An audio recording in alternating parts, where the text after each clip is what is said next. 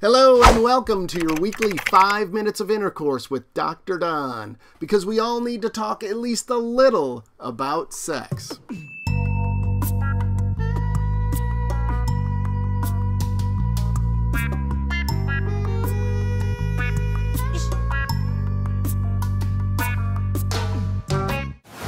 Let's spend this week's five minutes of intercourse on the Bible's many perspectives on marriage. Which reminds me of reason number 254 why I don't have any friends.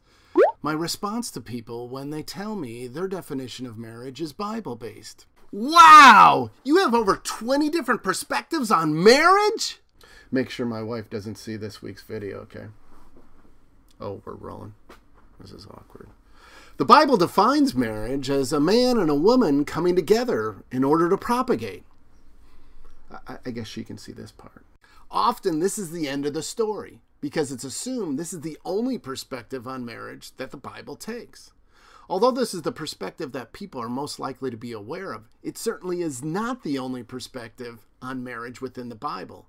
And in fact, it's not even the most popular referenced perspective on marriage within the Bible. The Bible's perspectives on marriage, communal relationships, and sex are actually quite broad and often contradictory.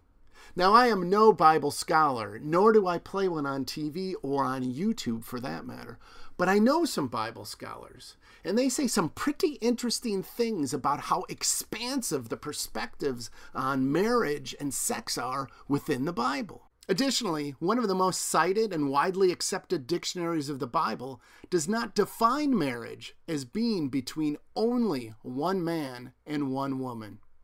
Now, it doesn't take a research scholar or scientist to read the Bible and quickly recognize a bunch of it reads like a sex manual. If for no other reason, I encourage you to read it, no matter what your religion is, as opposed to listening to those people tell you what's in the Bible. Hmm, have I officially become one of those people? Before I share some of the many perspectives the Bible has on marriage, let me do two things.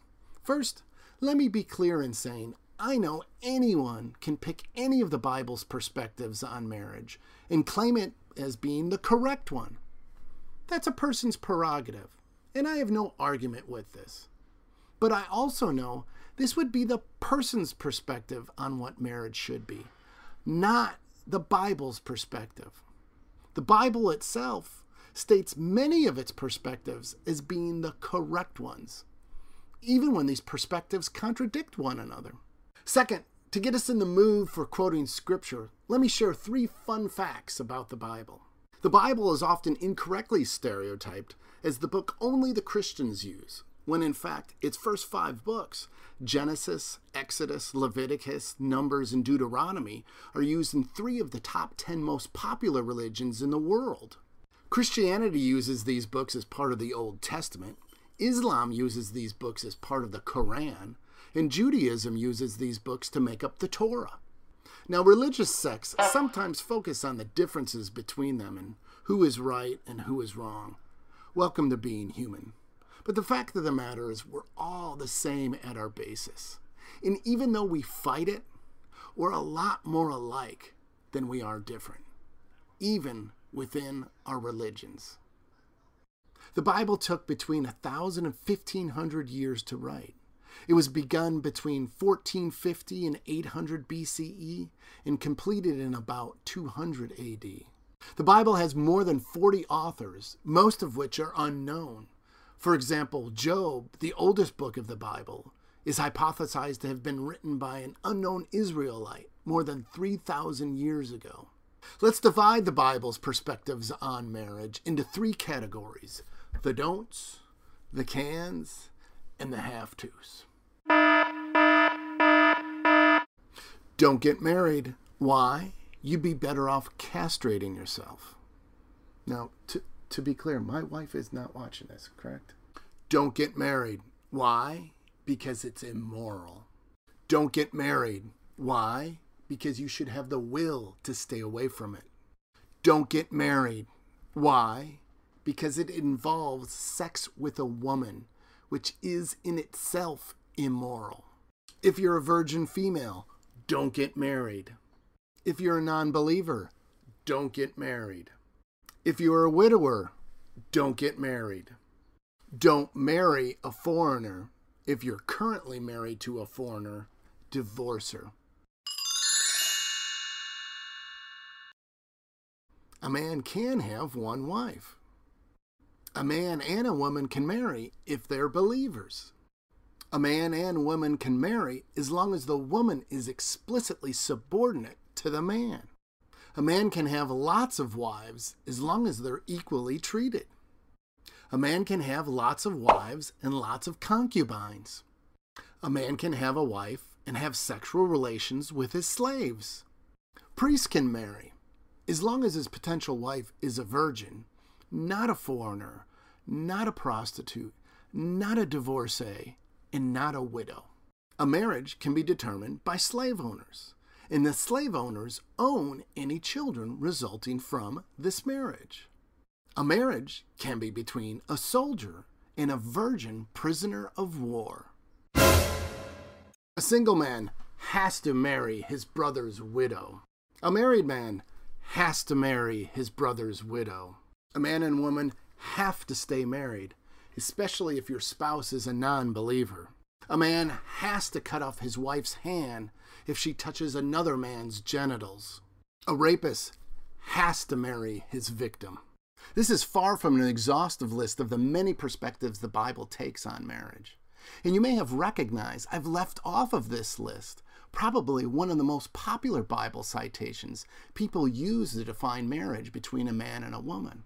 And this comes from Leviticus, in which it condemns death upon having sex with a man as one does with a woman. Why did I not use the Leviticus reference? Well, as I said before, you really need to read the Bible. And if you're into judging others, like determining who gets to be married or not, then you especially need to read Leviticus. However, know if you use the Leviticus reference to define marriage, then you're also going to have to use the other 75 judgments that Leviticus makes, several of which also come with condemnations of death. Death upon letting your hair become unkempt. Death upon tearing your clothes. Death upon drinking alcohol in holy places death upon cursing your father or mother. The purpose of this week's intercourse was not to debate the contents of the Bible or the near infinite number of interpretations about it. Instead, this week's purpose was to simply state what is in the Bible. And what is in the Bible makes one point perfectly clear. Sex and marriage demand comprehensive and thoughtful definitions, not narrow minded ones. Our time is nearly up this week, about three minutes ago. Let me end with a promise and a question. I promise in the very near future to be sharing with you a scientifically based, comprehensive definition of human sexuality. But before I do that, let me ask you a question. Do you think the social structure of marriage is that the basis of our human sexuality? Or is it simply you? Thanks for watching. If you could rate this video, I'd appreciate it.